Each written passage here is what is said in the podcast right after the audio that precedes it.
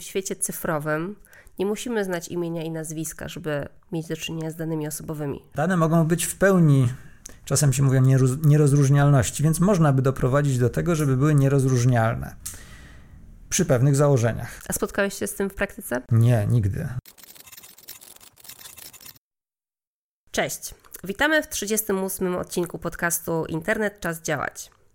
Dzisiaj naszym gościem jest doktor inżynier Michał Ren, wykładowca na Wydziale Matematyki i Informatyki Uniwersytetu Adama Mickiewicza w Poznaniu, którego znacie już z odcinka o blockchainie. E, Michał jest specjalistą w dziedzinie kryptologii. Cześć Michale. Witam Państwa, cześć. W dzisiejszym odcinku, który może nie być zbyt łatwy e, dla naszych słuchaczy i widzów, e, ale na pewno warto ten temat poruszyć. Będziemy mówić o pseudonimizacji, anonimizacji, e, jak te pojęcia są rozumiane zarówno w prawie, jak i kryptologii. Żeby jednak wiedzieć, w jakim obszarze się poruszamy, chciałabym Ciebie, Michale, poprosić najpierw ogólnie, żebyś powiedział, czym zajmuje się kryptologia. Ogólnie. E, bardzo ogólnie to jest nauka, która się zajmuje zabezpieczaniem wiadomości i komunikacji, można by szerzej powiedzieć, i łamaniem tych zabezpieczeń, ponieważ kryptologia się dzieli na kryptografię, która właśnie zabezpiecza, i kryptoanalizę, która próbuje te zabezpieczenia złamać. Ewidentnie wiedza, którą posiadasz, przyda nam się więc w rozłożeniu, mam nadzieję, na czynniki pierwsze tych pojęć, o których wspomniałam na początku, czyli pseudonimizacji i anonimizacji. Przynajmniej taką mam nadzieję, że trochę przybliżymy je naszym słuchaczom. E, chciałabym wyjść od tego, jak te pojęcia są rozumiane w prawie e, i poprosić Ciebie o to, żebyś powiedział, czy tak samo są rozumiane właśnie w Twojej dziedzinie, w kryptologii, czy może są jednak jakieś różnice? Są zupełnie inaczej. Od razu, od razu już wiem. Okej, okay, zacznijmy od pseudonimizacji. E, ma ona swoją definicję, w zasadzie dane spseudonimizowane mają swoją definicję w ogólnym rozporządzeniu o ochronie danych, czyli znanym wszystkim RODO.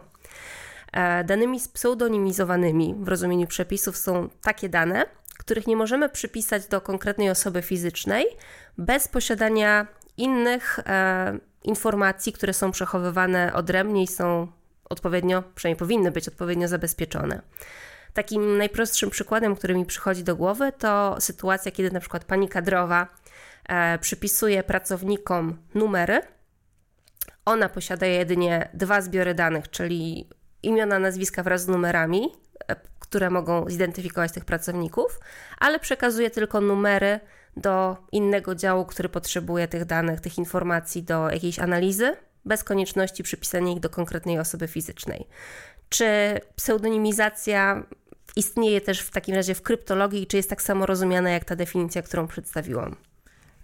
Dużo się mówi o pseudonimowości i systemach pseudonimowych rzeczywiście i to z grubsza nawet pasuje. To znaczy też są to takie systemy, w których zapewnieniem, że ktoś nie wie czegoś tam o działaniach prawdziwych osób w systemie, jest to, że one mają pseudonimy i jest w stanie się dowiedzieć, co się dzieje z konkretnymi pseudonimami, powiązać działania danego pseudonimu z innymi działaniami danego pseudonimu itd., tak itd., tak ale to, czego nie wie, właśnie to jedyne, czego nie wie, to jest to, jak się wiąże pseudonim z prawdziwym imieniem, prawdziwym nazwiskiem, z tożsamością osoby.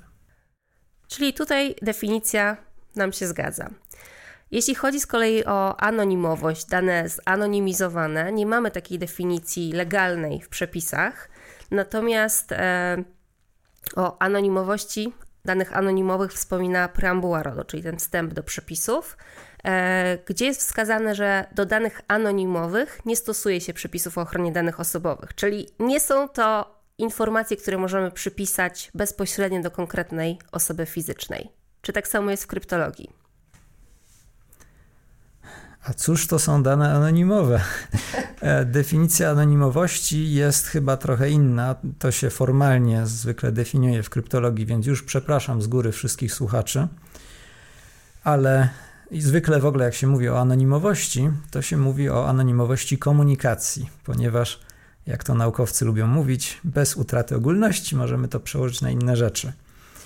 I jeśli mamy te komunikacje, to mamy zbiór nadawców, zbiór adresatów, wiadomości jakieś wiadomości przechodzące przez system, a w tym systemie są różne węzły, które może sobie podają na przykład te wiadomości, takie rzeczy się tam dzieją. No i teraz, jeżeli ktoś, i co to znaczy posiadać wiedzę w ogóle o tym, co tam dane osoby robią?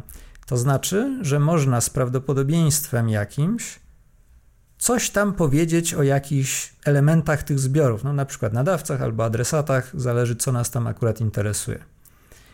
I jeśli rozkład tych prawdopodobieństw jest całkowicie równomierny, jest, nie, nie mogę, to, to wtedy mówimy, że nic nie jestem w stanie powiedzieć o tych osobach, ale jeżeli tylko ten rozkład prawdopodobieństw się jakoś tam zaburzy, czyli na przykład jestem w stanie powiedzieć, że interesującą mnie osobą z większym prawdopodobieństwem niż wynikającym z rozkładu jednostajnego to jest osoba numer 532, to już posiadam jakąś wiedzę.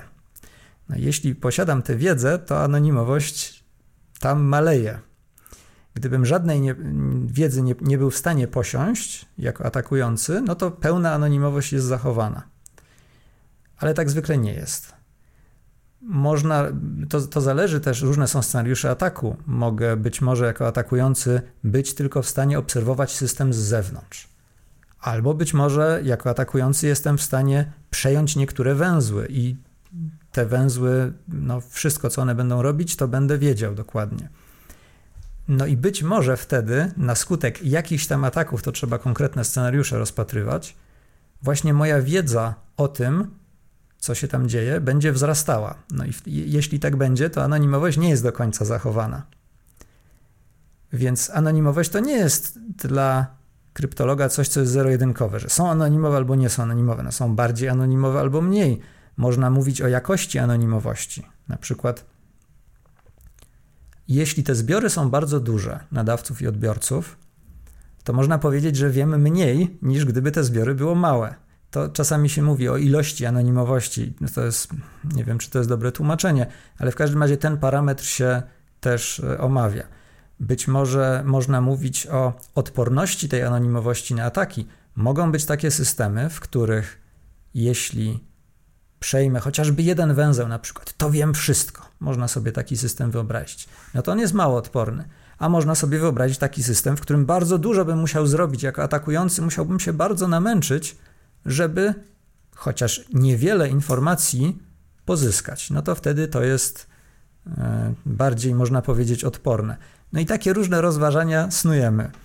Myślę, że absolutna anonimowość to się czasem mówi nierozróżnialność w ogóle. Można sobie wyobrazić taki system, w którym są całkowicie nierozróżnialne zawsze elementy zbiorów, ale to, to jest praktycznie niemożliwe. To znaczy, nie wyobrażam sobie robienia tego w praktycznych scenariuszach, a nawet może teoretycznie niemożliwe przy pewnych założeniach. Na przykład, jeśli jestem adresatem wiadomości jakiejś, to wiem, że jestem jej adresatem. No to, to już wtedy się po prostu nic nie da zrobić.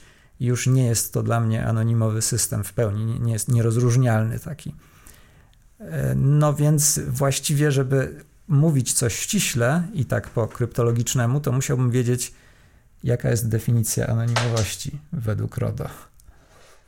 Sama anonimowość nie jest wprost zdefiniowana, natomiast e, w RODO jest podejście oparte na ryzyku, które być może jest inaczej rozumiane w prawie niż w kryptologii i na pewno tak jest, e, znając już e, trochę tematykę.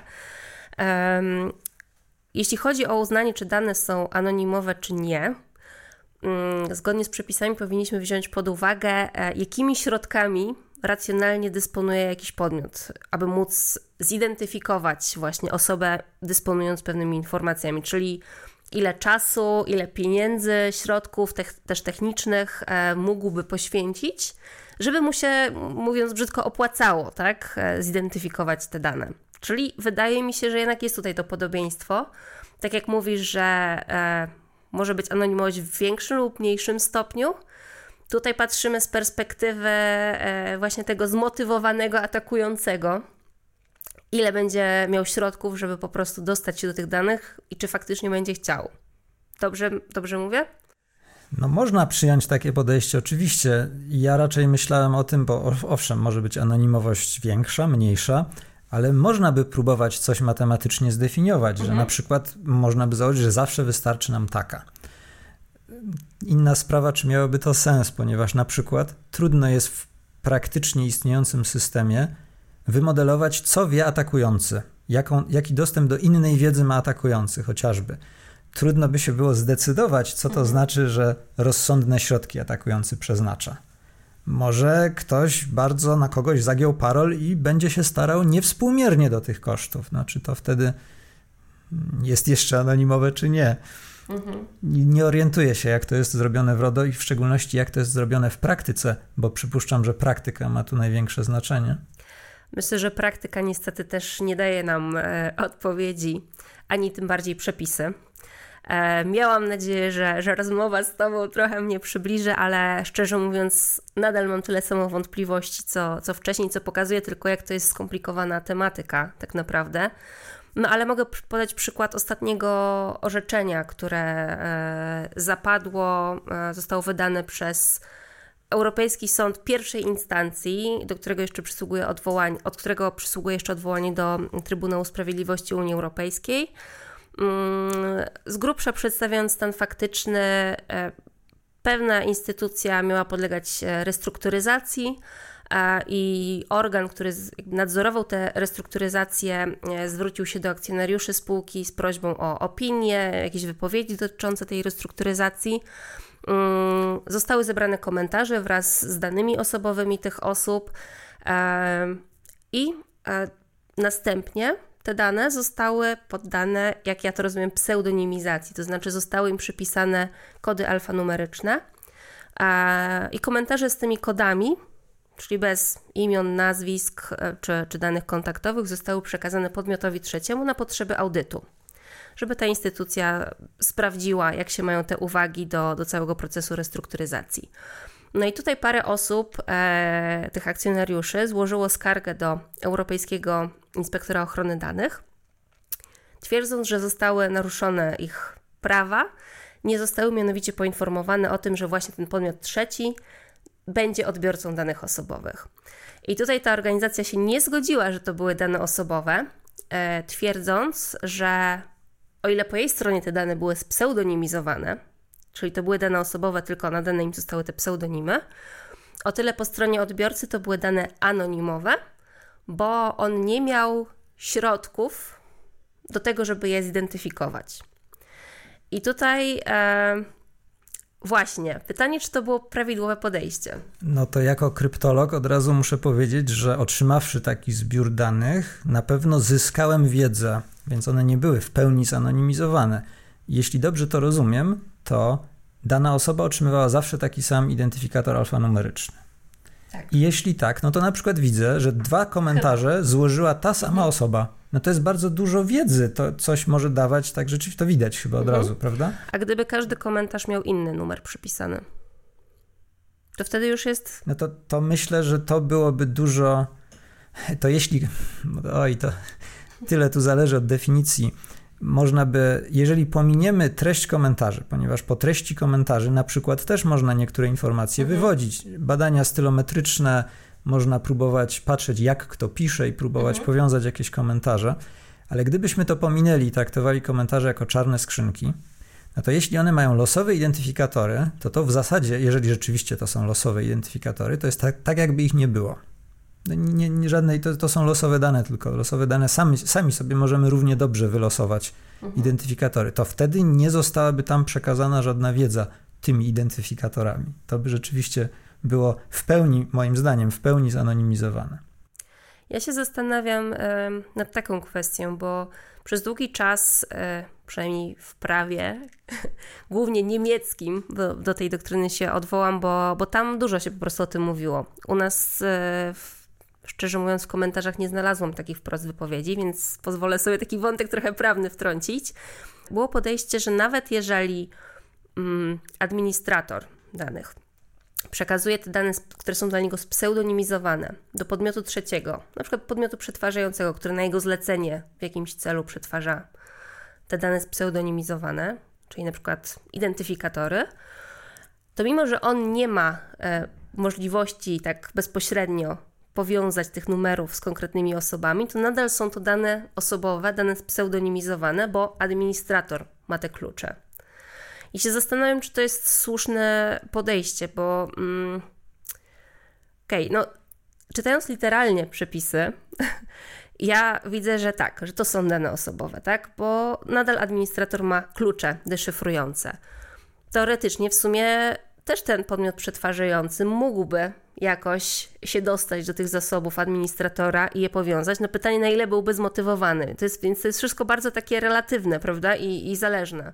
A czy wystarczy zatrudnić się na chwilę u jednego i drugiego pracodawcy, żeby te dane całkowicie powiązać? No może ten koszt nie jest taki wysoki, jak się wydaje, ale to jest to, co mówiłem, że trudno jest modelować całą wiedzę, jaką posiada atakujący. Mhm. W tym przykładzie na przykład z tymi identyfikatorami tam i alfa, alfanumerycznymi pseudonimami i komentarzami, a czy inne dane o komentarzach były przekazane, na przykład ich kolejność, czy już czegoś nie może dać, a czy tam jest, nie daj Boże, data i godzina? Mhm. O, to dużo można z takich rzeczy wyciągnąć i tak dalej, i tak dalej, więc naprawdę trzeba myśleć o wszystkim. Dlatego sądzę, że ta matematyczna anonimowość, w której można coś udowodnić, rzeczywiście mieć ścisłe założenia i tak dalej, jest trudna naprawdę do przeniesienia na mm, praktykę. Mhm. Czyli podsumowując ten wątek naszych e, rozważań, dochodzimy do wniosku, że nie istnieje żadna obiektywna metoda, która jakby nie możemy obiektywnie stwierdzić, że w danym przypadku zawsze będziemy mieć do czynienia z anonimowymi danymi, tak? Bo to jest bardzo. Przy pewnych założeniach możemy, tak. Nawet moż, mo, dane mogą być w pełni, czasem się mówi nierozróżnialności, więc można by doprowadzić do tego, żeby były nierozróżnialne. Przy pewnych założeniach. A spotkałeś się z tym w praktyce? Nie, nigdy. No właśnie. Ale ja się, szczerze powiedziawszy, ja się aż tak anonimowością nie zajmuję, mhm. także to mnie mogło minąć, ale trudno mi to sobie wyobrazić a w niektórych scenariuszach, jak wspominałem, to nawet matematycznie się nie da zapewnić po prostu, mhm. żeby były w pełni anonimowe, jakbyśmy powiedzieli, tak na maksimum. Więc no, trzeba rzeczywiście jakoś to wypośrodkować. Miałem nadzieję, że może prawnicy mają jakiś sposób, że coś jest pięknie zdefiniowane po tych wszystkich uwagach powiem szczerze, że, że jestem trochę rozczarowana. Myślę, że wielu naszych słuchaczy też. E, dlatego, że ani w prawie, ani w kryptologii nie mamy tak naprawdę jasnych kryteriów i wytycznych, jak działać, jak ci biedni administratorzy danych mają postępować, żeby wiedzieć, czy dane są odpowiednio zabezpieczone, czy są zanonimizowane, czy spseudonimizowane. E, to ja podpowiem, że jest jeszcze gorzej w innych dziedzinach również. Nie ponieważ bezpieczeństwo takie bezwarunkowe, rzeczywiście dowodliwe, jest bardzo trudne do uzyskania, często niemożliwe, to zadowalamy się słabszymi gwarancjami.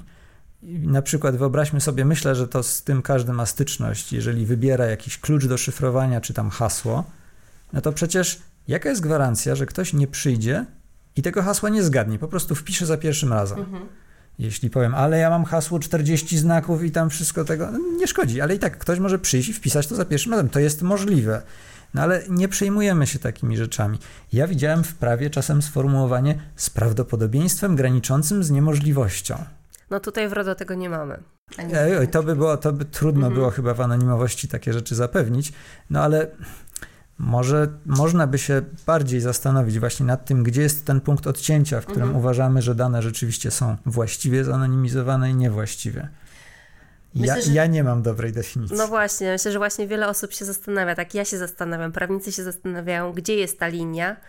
No i niestety wniosek jest taki, że nie znajdziemy odpowiedzi na to pytanie. I tak naprawdę to będzie się zmieniało też w czasie. To znaczy, jeżeli będzie nam się wydawało, że już gdzieś jesteśmy blisko wyznaczenia tej granicy, czy poprawnie, jeśli się mylę, to zaraz powstaną jakieś nowe techniki e, i e, szyfrowania danych i deszyfrowania danych, gdzie znowu trudno nam będzie tak naprawdę nadążyć, może określić, e, gdzie jest ta granica? Być może. Kryptologia to jest dziedzina, w której mówi się, że ataki nigdy się nie robią słabsze, zawsze się robią mhm. tylko lepsze. Więc jeśli już, to myślę sobie, że ta granica będzie szła zawsze tylko w jedną stronę, mhm. niestety tę gorszą. E, ale z drugiej strony, być może w ogóle będziemy patrzeć na problemy anonimowości inaczej. Na przykład, myślę, że dla mojego pokolenia prywatność bardziej rygorystycznie traktujemy niż pokolenia w tej chwili nowe, które uważają, że tak, no całe życie ich jest online i nie mają z tym żadnego problemu. I być może w przyszłości będziemy do tego bardziej przyzwyczajeni. Trudno powiedzieć. Zasmuciłeś mnie teraz, ale, ale masz rację w sumie, e, że rzeczywiście ta perspektywa może być różna. Chciałabym Ciebie zapytać o to, czym dysponujemy aktualnie, to znaczy, jakie są techniki, które możemy stosować, czy do pseudonimizacji danych, czy do anonimizacji danych. Może zacznijmy od pseudonimizacji. No to najprościej jakieś dane usunąć w ogóle ogólnie, jak się anonimizuje. Pseudonimizacja jest mhm. jednym ze sposobów. Właściwie ja od razu chciałbym zapytać, a po co tam pseudonimy właściwie? Czy muszą być pseudonimy, czy może moglibyśmy usunąć mhm. identyfikatory po prostu? no załóżmy, że jakieś tam osoby mają dostęp do pełnych danych, tam z imieniem, nazwiskiem i tak dalej, a niektóre mają mieć dostęp do mniejszej ich ilości, więc tam się podaje pseudonimy. Po co podawać pseudonimy? Można nie podawać niczego w tym miejscu, będzie jeszcze mniej danych, to będzie minimalizacja większa, mhm.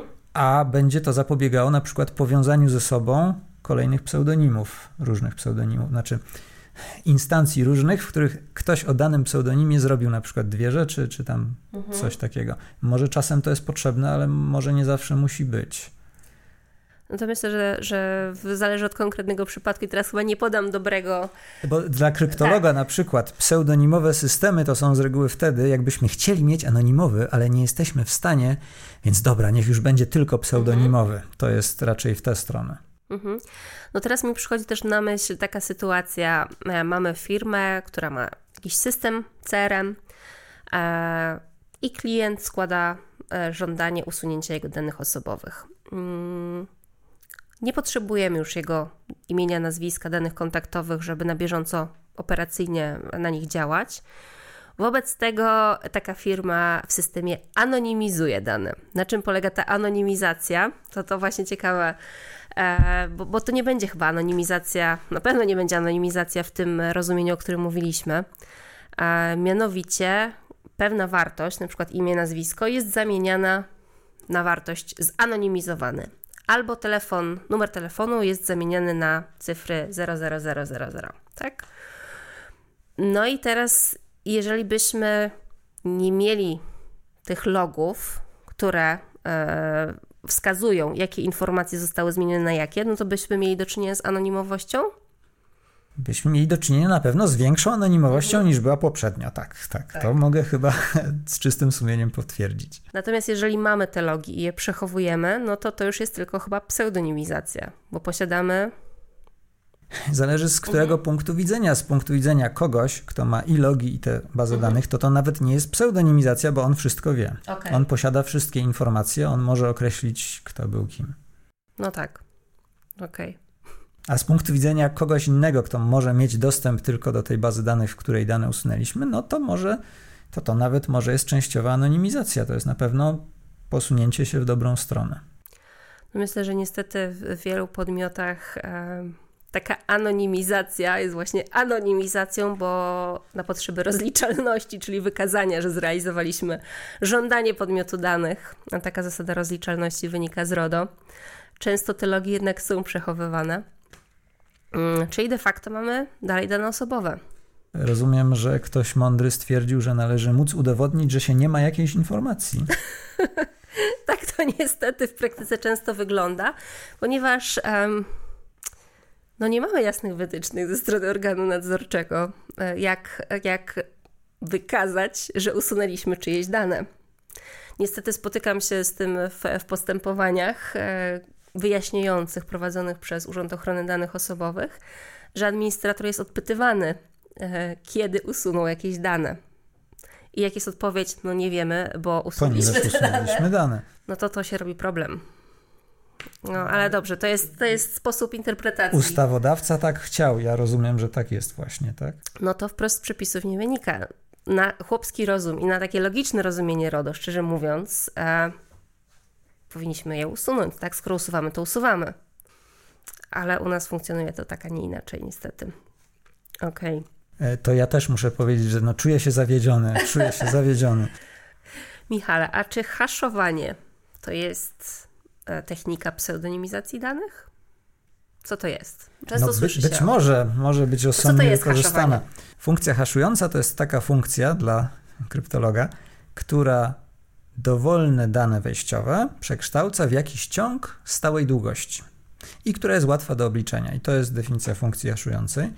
Oczywiście kryptolodzy chętnie jeszcze by chcieli, żeby funkcje haszujące były kryptograficzne funkcje haszujące, które mają dodatkowe wymagania dotyczące tego, żeby trudno to było odwrócić, w cudzysłowie odwrócić, czyli trudno było, jeżeli ma się dane wyjście z funkcji haszującej, żeby trudno było znaleźć argument dla tej funkcji, który by takie wejście dawał, który by takie wyjście dawał, przepraszam, e, i ewentualnie na przykład bezkonfliktowość różnego rodzaju, już nie będę wchodził może w szczegóły, ale żeby trudno było znaleźć pary argumentów, które dają takie samo wyjście przepuszczone przez funkcję haszującą.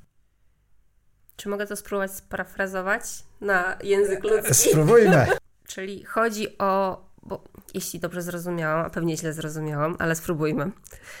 Mamy określone dane, nadajemy im hasze, tak? Haszujemy je, nadajemy im jakiś ciąg Przechodzą znaków. przez te funkcje. Mm, aha. I rozumiem, że będą takie same dane, będą miały takie same hasze. Tak. I cho- to, o czym mówiłeś, e, polega na tym, żeby wprowadzić jakiś dodatkowy czynnik, który spowoduje, że one nie będą takie same? Czy źle zrozumiałam? nie, nie, nie. nie. Nie, okej. To chodzi o to, żeby po prostu właśnie coś, co się może przydawać, bo już tak czuję, że będzie coś o anonimizacji, to Mhm. e, żeby trudno było niektóre rzeczy po przepuszczeniu przez ten hash jakby uzyskać. Jeżeli załóżmy jest tak, że no trudno, ja mówię w cudzysłowie, odwrócić hash, czyli trudno znaleźć argument, który przepuszczony przez tę funkcję haszującą da nam wynik taki, jaki mamy, jakiś tam dany, którego szukamy. E, Spróbujmy taki przypadek. Na przykład załóżmy, że ktoś zdecydował, że to będzie doskonały pomysł, żeby przepuścić zbiór danych przez funkcję haszującą i wszystkie numery telefonów użytkowników zapisał w formie haszu. No wspaniały pomysł. Tylko, że numerów telefonów możliwych jest niewiele. Dla kryptologa to jest niewiele możliwych numerów telefonów. I nawet jakby była świetna funkcja haszująca, która coś tam miesza ostro w środku siebie, tak że trudno się zorientować, co tam się dzieje, to ja mogę wszystkie numery, wszystkie możliwe numery telefonu przepuścić przez tę funkcję haszującą, zobaczyć, co mi wychodzi. No i mam, odwróciłem tę funkcję haszującą. Jeżeli zobaczę jakiś hash, to mogę stwierdzić, jaki numer telefonu za tym stoi. Więc to nie spełnia tego warunku, że trudno jest znaleźć taki argument, który przepuszczony przez funkcję haszującą da nam jakiś wyjściowy hash. To te definicje zwykle kryptolodzy mówią, to jest praktycznie niemożliwe, ale jest obliczalnie trudne albo jakieś takie, żeby dokładnie nie precyzować, ponieważ niestety w niektórych sytuacjach, nawet gdyby w sytuacjach ogólnych było to obliczeniowo trudne, takich jak ta, jeżeli jest mały zbiór, no to wtedy trudno by to było zapewnić na przykład. Mhm. A czy haszowanie jako metoda pseudonimizacji jest dobrym pomysłem? No musiałbym dokładnie zobaczyć, jak to się tam dzieje e, w środku zbioru danych, ale jeżeli mówimy o czymś takim, że bierzemy na przykład imię, nazwisko, przepuszczamy przez funkcję haszującą i coś nam wychodzi, to uważam, że nie, dlatego że można spróbować zgadnąć imię i nazwisko. I, I sprawdzić, czy nasze zgadywanie zgadza się z tym, co widzimy w formie haszu. A tak technicznie to jest trudne czy łatwe? Może źle postawiłam pytanie. źle postawiłam pytanie, okej. Tak. E, To, jest, to znaczy, e, biorąc pod uwagę, z czym kryptolodzy się mierzą zwykle, to takie rzeczy są łatwe. Dla nas to Okej. jest łatwe. Zgadnąć czyjeś nazwisko, no ile jest możliwych nazwisk do zgadnięcia i imion nawet ewentualnie. Niewiele w porównaniu na przykład do liczby kluczy szyfrujących w jakimkolwiek algorytmie szyfrowania. Więc takie próby można wykonywać. Tym bardziej, że na przykład, no nie wiem, załóżmy, że jest Jan Kowalski, ile jest Janów Kowalskich, to ja natychmiast przehaszuję i zobaczę wszystkich Janów Kowalskich, którzy są w bazie, więc to byłby kiepski pomysł. Funkcje haszujące może, można by używać jako jakieś tam elementy większego systemu, jakieś takie klocki, z których składamy bardziej zaawansowane rzeczy.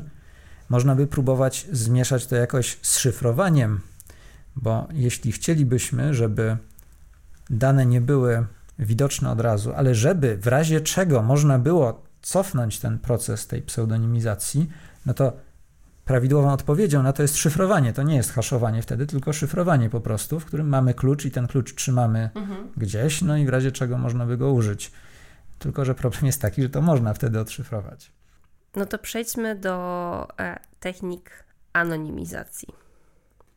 co się stosuje właśnie, żeby anonimizować te dane, żeby osiągnąć możliwie naj, największy stopień anonimizacji? No w takich, w takich bardzo teoretycznych mhm. konstrukcjach, o których mówiłem właśnie, dotyczących komunikacji, w których mamy zbiór e, nadawców, zbiór adresatów, jakieś tam węzły pomiędzy, to na przykład e, takie metody jak rozsyłanie do wszystkich, jak broadcasty, czyli chcielibyśmy, żeby nie było widać, do którego użytkownika idzie wiadomość, to mhm. rozsyłamy do wszystkich i właściwy adresat sobie zdekoduje. Na przykład to jest technika, którą się wykorzystuje.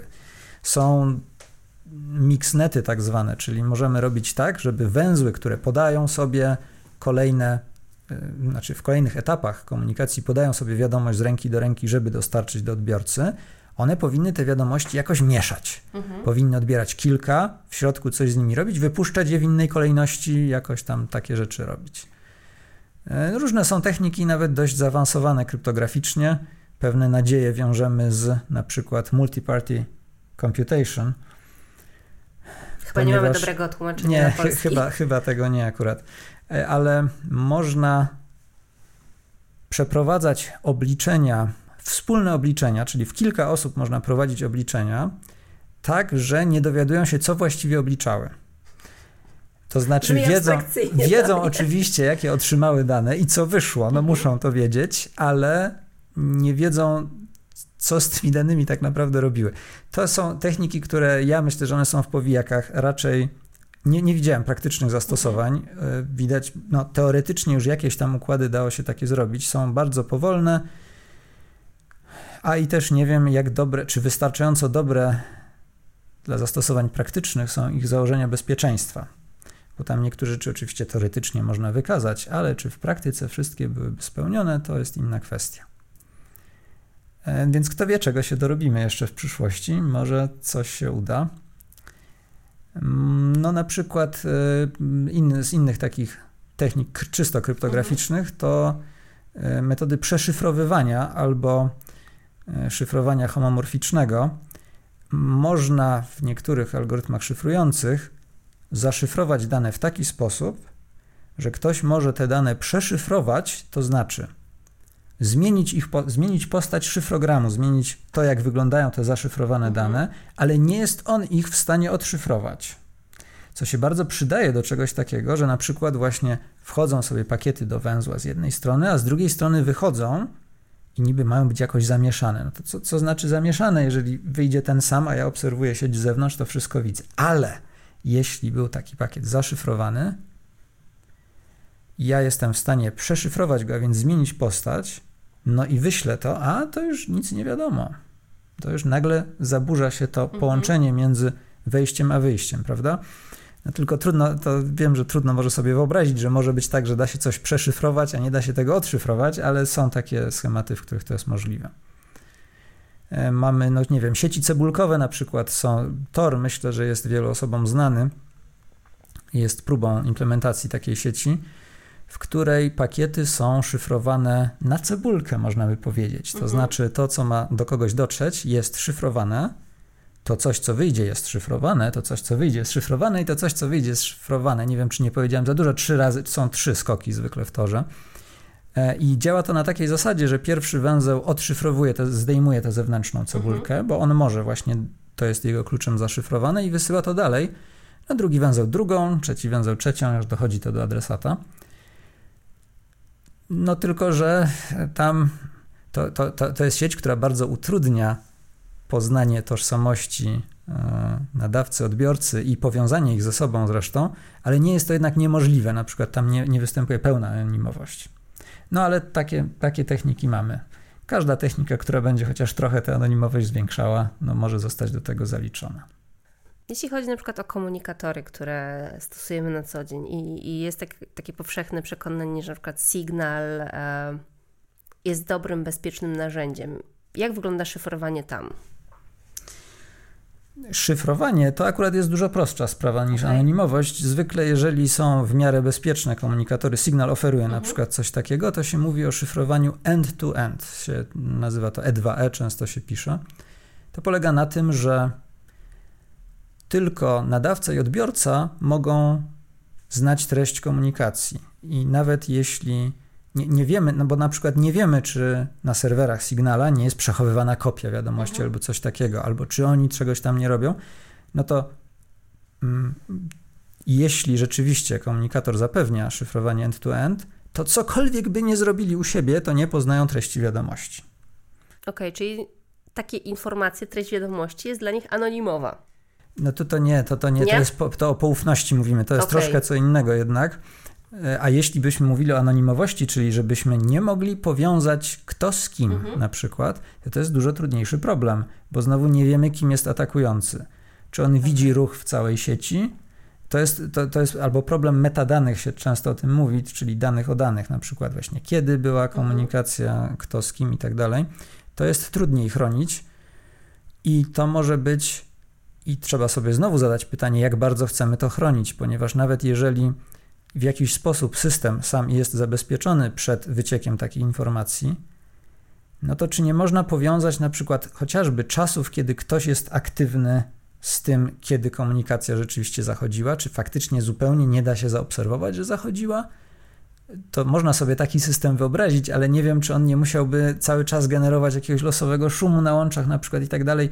Niektóre rozwiązania są zbyt trudne w praktyce, żebyśmy mhm. je faktycznie stosowali ale to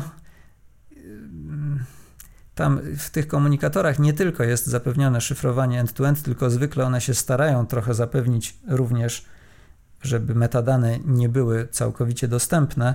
No i jeżeli ktoś nie ma na karku jakichś trzyliterowych agencji na przykład, to myślę, że tam poziom bezpieczeństwa jest całkiem w porządku. Michale, chciałam Cię jeszcze zapytać o o to, czym są praktyki, o których mówią różne firmy, na przykład e, przesyłanie do innych podmiotów numerów IP, ale pozbawionych ilość znaków tak, końcowych. Czy to jest zapewnienie anonimowości? Czym są te praktyki? No czymś strasznym. Oczywiście, oczywiście obcięcie tych ostatnich cyfr jest zwiększeniem anonimowości w stosunku do tego, niż gdyby tego nie robić ale może na przykład można by nie wysyłać numerów IP. O, tak, czyli jeżeli nie musisz, właśnie pytanie, po co to jeszcze jest robione.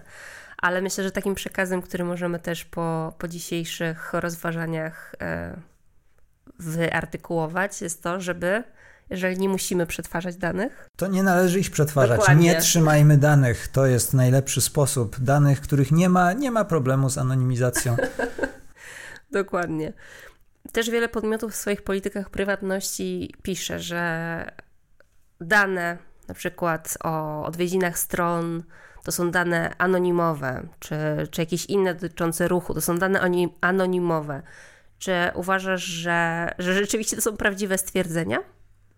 W potocznym znaczeniu tego słowa być może, tylko że w potocznym znaczeniu tego słowa anonimowe oznacza, że nie mogę zidentyfikować, nie, nie ma tam imienia i nazwiska, nawet nie, że nie mogę zidentyfikować. Mhm. I być może tak jest, ale prawdopodobnie jednak nie różne, szczególnie przy założeniu innej wiedzy. Myślę, że można próbować coś tam wiązać. Na przykład, gdyby ktoś wiedział, że w danym momencie łączyłem się z internetem i wiedziałby, że a, i w tym momencie tu logował się taki użytkownik, o, to już z pewnym większym prawdopodobieństwem może twierdzić, że to być może byłem ja. No, a skoro zwiększyło mu się to prawdopodobieństwo, to zwiększyła się jego wiedza. I być może on nie jest pewny. Anonimowość to nie jest zero-jedynkowa kwestia, no ale jest bardziej pewny. No i tego byśmy nie chcieli.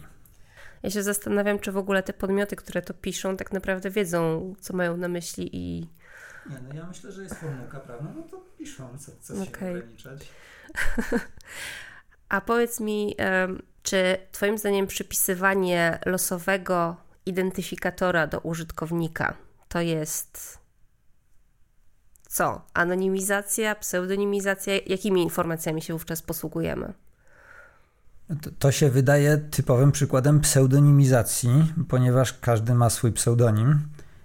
Ale w ogóle, ale dlaczego? Po co przypisujemy identyfikatory użytkownikom?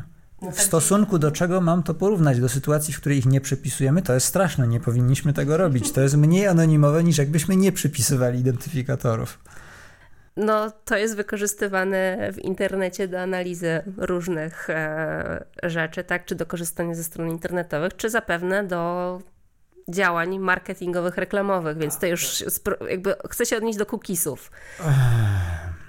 Czy innych. No to, no to znaczy w ogóle cookiesy generalnie zostały po to wynalezione, żeby utrzymywać sesję zwykle, mhm. czyli właśnie, żeby powiązać żądania użytkownika w stosunku do serwera z wcześniejszymi żądaniami, ponieważ serwer widzi, on nie ma koncepcji takiej, znaczy każdy pakiet przychodzi osobno i to jest tak jakbym, nie wiem, grał w szachy symultane jednocześnie z wszystkimi ludźmi na świecie i przychodziło do mnie codziennie dziesiątki tysięcy listów i mówiły tylko, gdzie coś przesunąć. To nie będę w stanie się połapać, która mhm. to jest gra, którą prowadzę.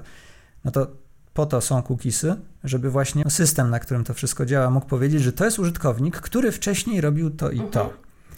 No to wiadomo, że takie coś jest negatywne dla anonimowości, ponieważ ja wtedy wiem, że to jest użytkownik, który wcześniej robił to i to. No ale z powodów funkcjonalnych jest nam to potrzebne. Być może jeżeli ja się na przykład zalogowałem, to powinienem być zalogowany, inaczej mhm. tego się nie da zrobić. Ale te cookiesy zwykle są wykorzystywane do innych niecnych celów. Na przykład niektóre firmy tak cookiesy ustawiają, żeby inne firmy mogły te cookiesy odczytywać, potem mogły wiedzieć, na jakie strony ja wszedłem wcześniej, mhm.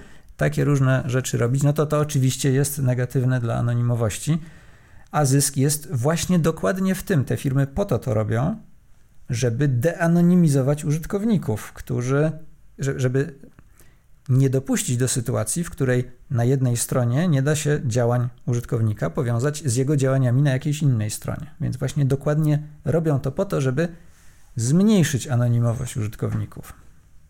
Czyli z naszej perspektywy prawnej możemy mieć do czynienia wówczas z danymi osobowymi, bo możemy wyłonić użytkownika z bo tutaj jeszcze muszę dopowiedzieć, tak, że e, w tym świecie cyfrowym nie musimy znać imienia i nazwiska, żeby mieć do czynienia z danymi osobowymi, żeby stwierdzić, że to jest konkretna osoba fizyczna, tak? Możemy na podstawie tych informacji, o których powiedziałeś przed chwilą i tych powiązaniach wyodrębnić jakąś osobę, użytkownika z grupy innych, tak? Znamy jego cechy, posiadamy o nim jakąś wiedzę. Jeśli to wyczerpuje rzeczywiście definicję, no to, to tak, ale jeśli już administrator musi przechowywać dane, to musi też pamiętać o pewnych bardzo ważnych kwestiach. Jakich? O tym, że musimy wziąć pod uwagę nie tylko te informacje, które mamy gdzieś na tacy, tylko też cały kontekst i proces przetwarzania. Zgodzisz się ze mną? O, jak najbardziej. To znaczy, anonimowości nie można rozpatrywać w kategorii danych, że to dane są anonimowe, tylko chodzi o cały system. Więc patrząc na dane, nie można stwierdzić, że tak, to jest anonimizowane poprawnie. Można stwierdzić, jak nie są. Jeżeli tam jest podane imię, nazwisko, PESEL, no to od razu widać, że nie, ale odwrotnie to już nie. To trzeba patrzeć na cały kontekst, kto co tam może wiedzieć i tak dalej, i tak dalej. Na przykład sam fakt, że nie występuje gdzieś imię i nazwisko, to absolutnie nie oznacza, że dane są zanonimizowane. Dzięki Michale serdecznie za, za rozmowę, za przekazanie nam wiedzy. Również bardzo dziękuję, było mi bardzo miło. Mam nadzieję, że jeszcze zobaczymy się w innych odcinkach. Dziękujemy Wam serdecznie za uwagę i do zobaczenia w kolejnym odcinku podcastu. Do zobaczenia. Jeśli przypadł Ci do gustu nasz podcast, zachęcamy do wspierania nas na Patronite i LiberaPay. Umożliwia nam to pokrywanie kosztów naszej inicjatywy, takich jak serwery, na których utrzymujemy nasze strony, filmy i podcasty, czy ilustracje do naszych artykułów. Na Patronite możesz wybrać trzy kwoty wsparcia. Pierwsza to 3 zł miesięcznie. Jeżeli wybierzesz tę opcję, pomagasz nam pokryć koszty serwerów i inne koszty operacyjne związane z naszą inicjatywą. Druga to 7 zł miesięcznie. Jeżeli wybierzesz tę opcję, dostaniesz dostęp do tak zwanej grupy patronów, czyli czatu, na którym możesz rozmawiać ze mną, Arkiem i Kubą oraz innymi patronami Internet Czas Działać. Dzielimy się tam zakulisowymi informacjami i pomagamy sobie nawzajem w odkrywaniu nowych, otwartych rozwiązań, a czasem nawet udzielamy sobie nawzajem wsparcia technicznego czy prawnego. Czat jest dostępny za pomocą Matrixa oraz Telegrama. Postawiliśmy mostek, dzięki któremu masz dostęp do całej dyskusji niezależnie od tego, którą platformę wybierzesz. Członkowie grupy są też zapraszani na comiesięczne spotkanie wideo z całym naszym zespołem. Trzecia kwota na Patronite to 14 zł miesięcznie. Wybierając tę kwotę dostaniesz dostęp do grupy patronów, a także Twój nick lub imię i nazwisko zostaną wyczytane na końcu naszych odcinków, o ile Twoja darowizna nie jest anonimowa. Oto aktualni patroni, którzy właśnie tak szeroko otworzyli swoje serca i portfele na rzecz naszej inicjatywy. Arek K., Damian Haugas, Dawid Gosławski, Filip Finfando, Grzegorz Cichocki, Gustaw Tański, Krzysiu Weiss, Marcin Karwowski, Mateusz Jabłoński, Miklo, Monika Koperkiewicz, Łukasz Hawryłko, Michał Kamiński. Te same nagrody można uzyskać patronując nam na LiberaPay, który umożliwia opcję wspierania nas całkowicie anonimowo, jak i wybrania dowolnej kwoty wsparcia. Można nas też wspierać za pomocą bezpośredniego przelewu bankowego. Zainteresowanych prosimy o kontakt mailowy. Linki do naszych profilów na Patronite i LiberaPay możecie znaleźć w zakładce Kontakt na naszej stronie internetowej. Drobna uwaga. Wyszukiwarka Patronite jest bardzo pedantyczna i nie pokazuje nas osobom, które wpisują samo internet czas działać bez kropki po słowie internet. Najłatwiej zatem jest nas znaleźć właśnie w zakładce kontakt na www.internet-czas-działac.pl.